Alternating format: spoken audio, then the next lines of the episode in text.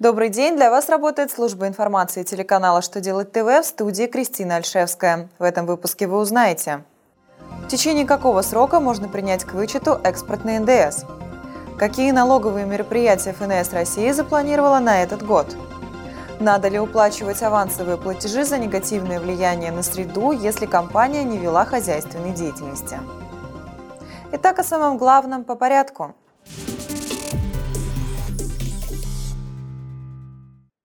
Минфин России напомнил экспортерам и всем другим налогоплательщикам, применяющим нулевую ставку НДС, что суммы налога, относящиеся к нулевым операциям, принимаются к вычету на момент определения налоговой базы по реализуемым товарам. При этом вычет можно заявить, даже если с момента отражения товаров в учете прошло более трех лет. При применении нулевой ставки для вычетов НДС главное, чтобы налоговая декларация была подана налогоплательщикам до истечения трех лет после окончания соответствующего налогового периода.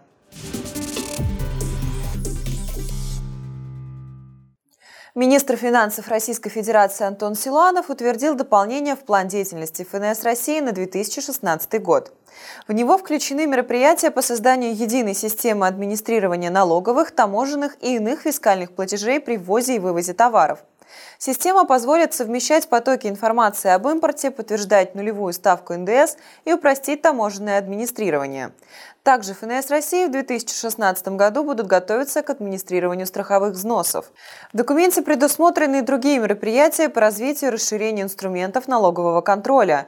В частности, планируется уделить особое внимание пилотному проекту по ведению маркировки товаров из натурального меха идентификационными знаками.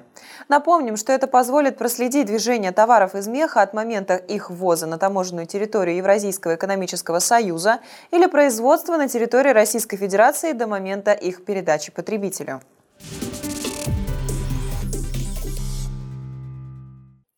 Росприроднадзор разъяснил вопрос по расчету платы за негативные воздействия на окружающую среду.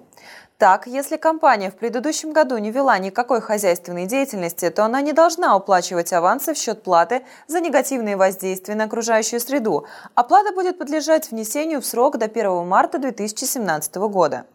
Соответственно, и невнесение авансовых платежей не считается несвоевременным или неполным внесением платы за негативные воздействия на окружающую среду. Напомним, что в этом году действует новая обязанность – уплата квартальных авансовых платежей в счет внесения платы за негативные воздействия на окружающую среду. Носить их нужно от суммы, которая была перечислена за 2015 год. Не распространяется такая обязанность на субъекты малого и среднего предпринимательства.